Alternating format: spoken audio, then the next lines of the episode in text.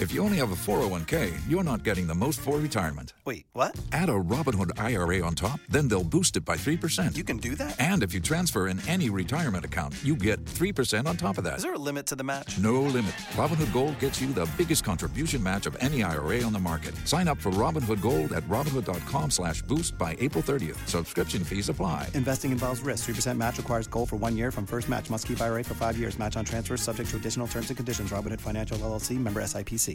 Here. Let me get my my uh, headset on just a second. Not a problem. Not a problem. I believe IQ has joined us. IQ, can you hear me, my friend? Yes. uh, I am here as usual. Okay, well, our guest is getting his headset on. He's going to connect with us here in just a few seconds. And uh, we are going to try to get Dan Perkins in here as well.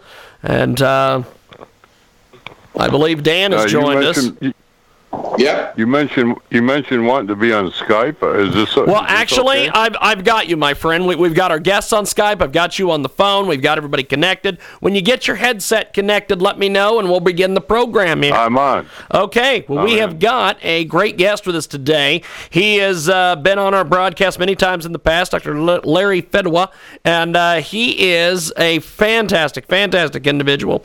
He's going to join us here for our first half of our radio program today, and then in our second half, we're going to be talking to Karen Lugo. And um, the Dr. Larry show is available via telephone at 646 929 0130. Or you can get his columns, his writings, his appearances, everything else at drlarryonline.com. Also, podcasts of every program are available at the Bachelor Pad Network on tunein.com, following the Dinelson file on the recording, recoding. And uh, of course, uh, Dr. Larry Fedwa joins us on the line. Well, Doctor, you wrote a piece fairly recently about the Kavanaugh case. It was entitled The Kavanaugh Case Food for Thought, Justice is Blind. Tell us about this case. And I know that Dan and IQ are going to have some questions for you. So jump in there, my friend. Tell us all about it. Well, um, in the first place, I thought it was interesting to note, since a lot of people don't remember, uh, they're too young to remember 1987 and 1991 when uh, the uh, Democrats had. That's when they started this whole smear the uh, candidate um, idea. It started with uh, Robert Bork uh, when he was nominated by President Reagan in 1987. he was he was a well-known uh, judge and um, well well qualified, but he was known also as a conservative. And um, Joseph, well, within 45 minutes of his nomination, uh, Senator Edward Kennedy, uh, Democrat of uh, Massachusetts, uh, took the floor of the Senate and spent about an hour with a um, with a, a series of really, really uh, terrible indictments about uh, about Mr. Bork, and uh, the chairman of the um, Senate Judiciary Committee at the time was uh, Joseph Biden, and um, so he held he held a hearing, and uh, it was very very hostile to the point where uh, Judge Bork withdrew because he just wasn't expecting anything like that, and um, so then uh, in 19, 1991, the um,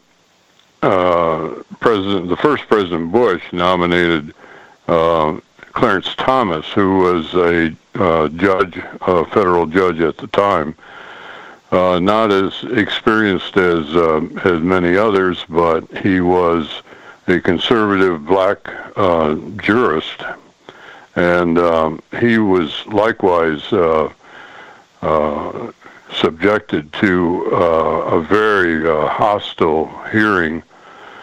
And then toward the end of the, when they were on the, um, after he was finished and they were on the, the uh, character witnesses, uh, suddenly there appeared a um, attractive young black uh, law professor by the name of Anita Hill, who uh, went into a uh, very uh, detailed and and quite disturbing uh, lecture on uh, testimony against uh, Hill against uh, Clarence Thomas, uh, alleging that he had had uh, that he had performed um, uh, unwelcome sexual overtures to her when they worked together about ten years earlier, and uh, so then he uh, came back and uh, addressed the committee, and it was both of these testimonies for the first time were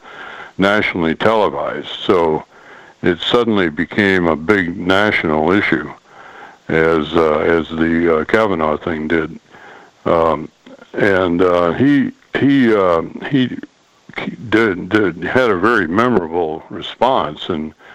His key, uh, the key sentence was that um, he considered the uh, treatment he was receiving as uh, a high-tech lynching of an uppity nigger who uh, was uh, aspiring above his station, and um, he ultimately was confirmed, but it was a straight party line, and the Republicans at the time had the Senate, so he uh, he got a 52-48 um, vote. So those were those were precedents uh, for the uh, kind of thing that we saw uh, with the um, with the um, uh, Kavanaugh hearing. My my underlying point was that why is why are the Democrats so um, uh, almost uncontrollably uh, hostile to originalist juries jurists and um, it, it seems it seems pretty obvious that the reason is because they simply don't uh, believe in uh, in the Constitution as a um, as a uh, document that needs to be uh, interpreted uh, as intended. Uh, because they feel that the world has changed significantly, and um, therefore anything that was written in the 18th century is automatically outdated and should be replaced. And of course, we're seeing that particularly in regard to uh, the electoral college and uh, and some of the other some of the uh, the whole issue of privacy as it relates to abortion and so on. Um, so I, um, I I then concluded this is a fairly long um, declaration here, but uh, uh, basically, um, I wanted to make it known that I believe that uh, the Constitution is really the foundation on which we have built uh, the greatest uh, country in the history of the world, and um, it is not entirely uh, for our uh, that it tells us the country as it is. It tells us the country as we want it to be, and as we keep trying to make it. We've been working for 250 years to uh, achieve the ideals of uh, equality of opportunity and and equality before the law and so on. We haven't entirely, uh, in my estimation, we haven't entirely um, um, uh, accomplished those those goals, but they're certainly worth it, worth trying to uh, to keep, and and therefore I am a very pro Constitution. So that is my that's my statement. Well, IQ, listening to all this, Dan, uh, I know you guys got some questions for our guest here. So do you want to go to IQ first? I'm a constitutionalist, but I'm an outsider. I love the Constitution, and it's the basis of the Republic. And without the Constitution, this is exactly what the Democrats. The Democrats are now the globalists. Globalists do not believe in nationalism. They do not believe in patriotism. They believe that everybody is equal. They believe that everybody should have the same piece of the pie. But if you have all the same piece of the pie, there will be no pie left. Back to you, Dan. Well, I, I would like to follow up uh, uh, on a couple of things. Um, one, um, the the demeaning of Clarence Thomas pales to the attack on Judge Kavanaugh. The the unsubstantiation allegations where Charles Schumer, the minority leader of the Senate, said just because there were allegations, he should recuse himself. See, Clarence Thomas wasn't told that the due process provision of being uh, innocent until proven guilty was in question during his nomination. Um, Mazie Hirono from Cal- from uh, Hawaii said that he's not entitled to the due process. He's not entitled to be innocent until proven guilty. He's, he's he will be guilty until he can prove his innocence. Um, so there, there's a lot of difference, a, a lot of difference between. But the real issue that I see, why the Democrats made such asinine fools of themselves in that second hearing, is because they realized for most of the last 40 years they could not get their agenda advanced by the legislative process they got it advanced by the courts.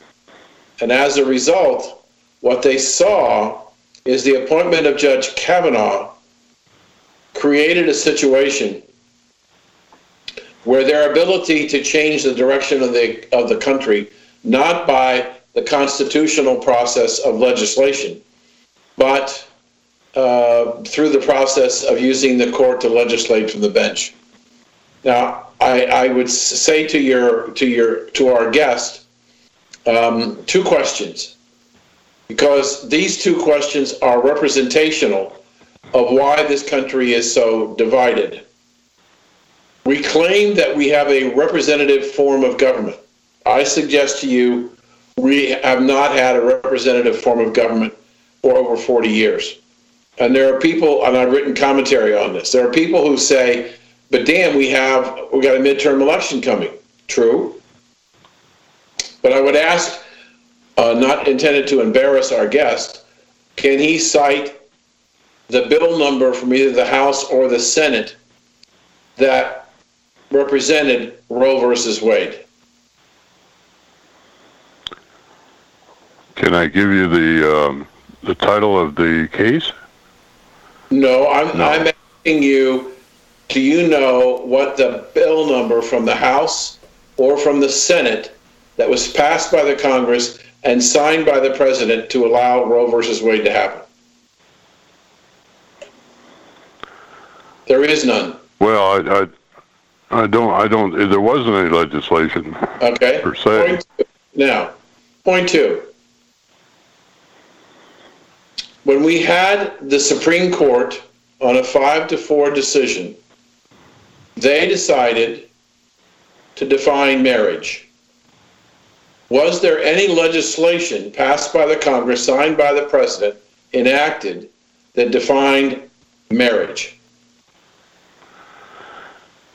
No, there was not.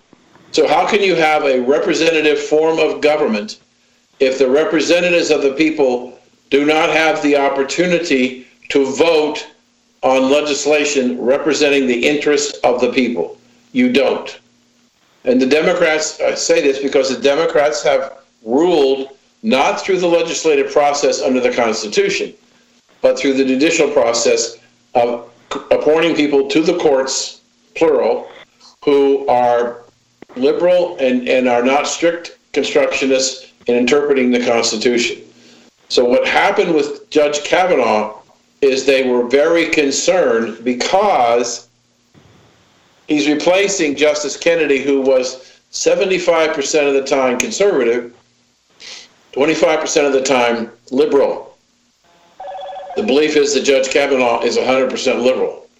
And that Donald Trump, if he is reelected in 2020, will most likely have the ability to appoint two more justices to the Supreme Court one a replacement for Ruth Bader Ginsburg, and Clarence Thomas will retire after, in my opinion, after she is replaced, so that the court will be six three, and they could not. They had to do everything they possibly could try and prevent that because it represented a major destruction of their power.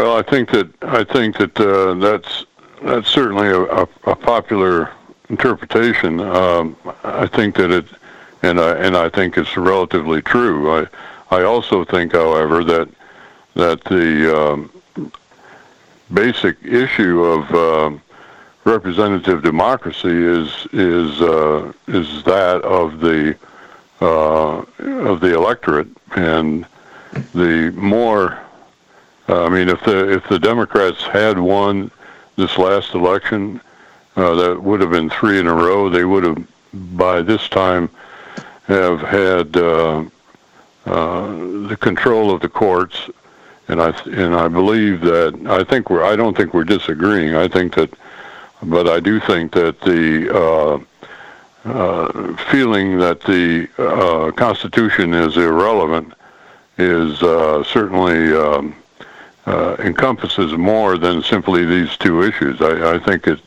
really has to do with with a, a whole different philosophy of what uh, what society is all about and what the American America is all about.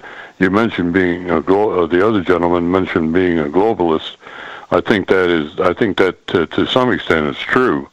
Um, the but I think we would see uh, if we had a uh, Democrat uh, dominated uh, Supreme Court, we would be seeing uh, drastic changes in the in the in the uh, Constitution. In fact, I think uh, we would see the end of um, the end of the the various the, the, the type of um, the electoral college and and and the idea that two senators from every every um, uh, state, no matter how small or how big, I think all of these things uh, would be uh, subject to change over a period of time. And I I, really think that I really think that the that the uh, basis for uh, trying to do a representative uh, distribution of the legislative uh, people, the legislative um, uh, bodies in in the federal government. Um, I, I, I'm personally, I think that's that thing. I think that's a good idea. I, I, I don't think that. It, I think if we uh, allowed our country to be dominated by the two coasts, which is what would happen if we didn't have the electoral college, uh, we would find a lot of people that were um, objecting to a lot more than uh, than simply these two issues. Yeah, but I, I use those two issues as an example. Let me give you another example. Look at all the the regulations that were implemented by the Obama administration that were in fact done and enforceable as law, but the Congress never voted on them. The bureaucrats decided we're going to do this. And they simply wrote the regulations and did what they wanted to do. My point is that there are ways ways in which you control the activities of people. One is through the constitutional legislative process, one is through the judiciary, and one is by the bureaucracy of the administration in and of itself. And I think the combination of the judiciary and the bureaucracy of the administration has had put ourselves in a perilously close uh, collapse, potential collapse, had Hillary Clinton been elected to the end of democracy in the United States as we know it. I think there's a lot of truth to that. Now, IQ, um, listening to all this, what, what what what what kind of questions do you have, Larry, in the amount of time that we still have him here? Well, I don't have any questions because I agree with both of them. it's, it's a fact. Look, they are trying to destroy the republic. I mean, you don't need to be a genius to figure that one out. Everything that Obama did, everything that Hillary Clinton has been doing, is literally to undermine the Constitution. You're not going to have a republic. You are not going to have a republic. You're going to have a banana republic, not a, a republic as the United States of America. This is the beauty of it. When you have two senators for every state, everybody is equal. Doesn't matter how what the size is. Otherwise, as the gentleman said, between New York and California, they would rule the, roost. Nobody else got any vote. No, I agree with both of them. There are no questions really. All I can add is, I hope enough Americans will wake up in the next three weeks to go and vote every Democrat out. I can't think of anything else. Back to you. I'd like to, in the, in the few moments we have left, I'd like to have the guests tell us what he thinks about what's going to happen in the, in the midterms. Well, I don't have any better information than anybody else, but I, I like like a lot of people, I, I certainly don't agree with with the. Uh, I don't trust the polls, and if if you don't trust the polls, then uh, I think you are free to start thinking that uh, instead of a blue wave, we may have a red wave, and um, I think that the from all I hear, the Senate is pretty uh, pretty likely to to increase uh, the Republican um, uh, dominance, and and the question, of course, is the House. Um, I uh, from what I'm hearing and what I think is probably uh, accurate, uh, there will be a slender majority either way. It may it may go Democrat or Republican, but it's not going to be an overwhelming um, uh, majority on uh, on either side, which Do means s- they may have to do a little more horse trading. Do you think that the, the way Judge Kavanaugh was treated will have an impact on the voters in the election? I do. I think that it woke up a lot of uh, a lot of people that weren't paying very much attention. And will that, and that'll have an influence on the election. I do. Would you I- be I- yes. Would you be surprised if the Democrats actually lost seats in the House? No, I wouldn't be. In fact, a lot of the the um, contests that uh, that were considered uh, simply uh, no, essentially no contest for the Democrats are now considered uh, tight tight races, which is kind of consoling to anybody who wants the uh, the Republicans to win. So I no, I think I think it's a good possibility that that the Republicans will will retain the House. And, and, and expand their majority? That I would be I would that would surprise me. So it would be, uh, no, no gain, no loss is what you're, what you think might happen. Um, I, I'm I'm not I'm not a good forecaster on this, but um, from what I understand, uh, the there are enough tight races in the uh, in the House that uh, there there would be uh, the that the Republicans will lose some seats, but they may not lose a majority. There are people that are now saying that when Donald Trump won the presidency in 2016, his support in the black community was about 8%. There's some recent polling data that suggests that Donald Trump's um, favorability rating and, and approval rating and endorsement in the black community may be pushing towards 40%. Is that going to have an influence on the election? Yeah, that should, that would make a lot of difference. And labor seems to be very vacillating about what they want to, who they want to support because of all the jobs that President Trump has already brought to the country. In fact, the head of the AFL-CIO, the largest union, said that he was not ruling out the possibility of the AFL-CIO endorsing Donald Trump for president in 2020. Well, that that would that that that's not entirely uh, unprecedented, as you know, uh, Yeah. because of the uh, the that's what Reagan did. They had the so-called Reagan Democrats. Right? So you think that the, the, the, the severe movement to the left by the Democratic Party has alienated the traditional middle of the road Democratic base? yeah, I do. Uh, at least uh, at least those that are paying attention. I, I you know I did a I did a study um, back when this whole thing was starting in uh, 20, 2015 about of how many people do not um, have not been voting, and it was it was amazing. In fact, I predicted at the time that s- since um, there were only about 55 to 60 percent of uh, eligible adults that that actually voted in uh, prior um presidential elections, that if anybody could figure out how to get that extra 20 or 30 percent of people that are eligible but but have been non-voters, uh, if they could, if somebody could mobilize them that they, that they could take over American politics. I had no idea at the time that uh, that Donald Trump was going to be able to do that, but um, I think that's exactly what happened. Yeah, there are people who say that Donald Trump, that the the the pundits on election night created a new racial slur. They call them um, white, non-college educated males. Is who why Hillary Clinton lost, and now the Democrats have added to that to that white suburban women.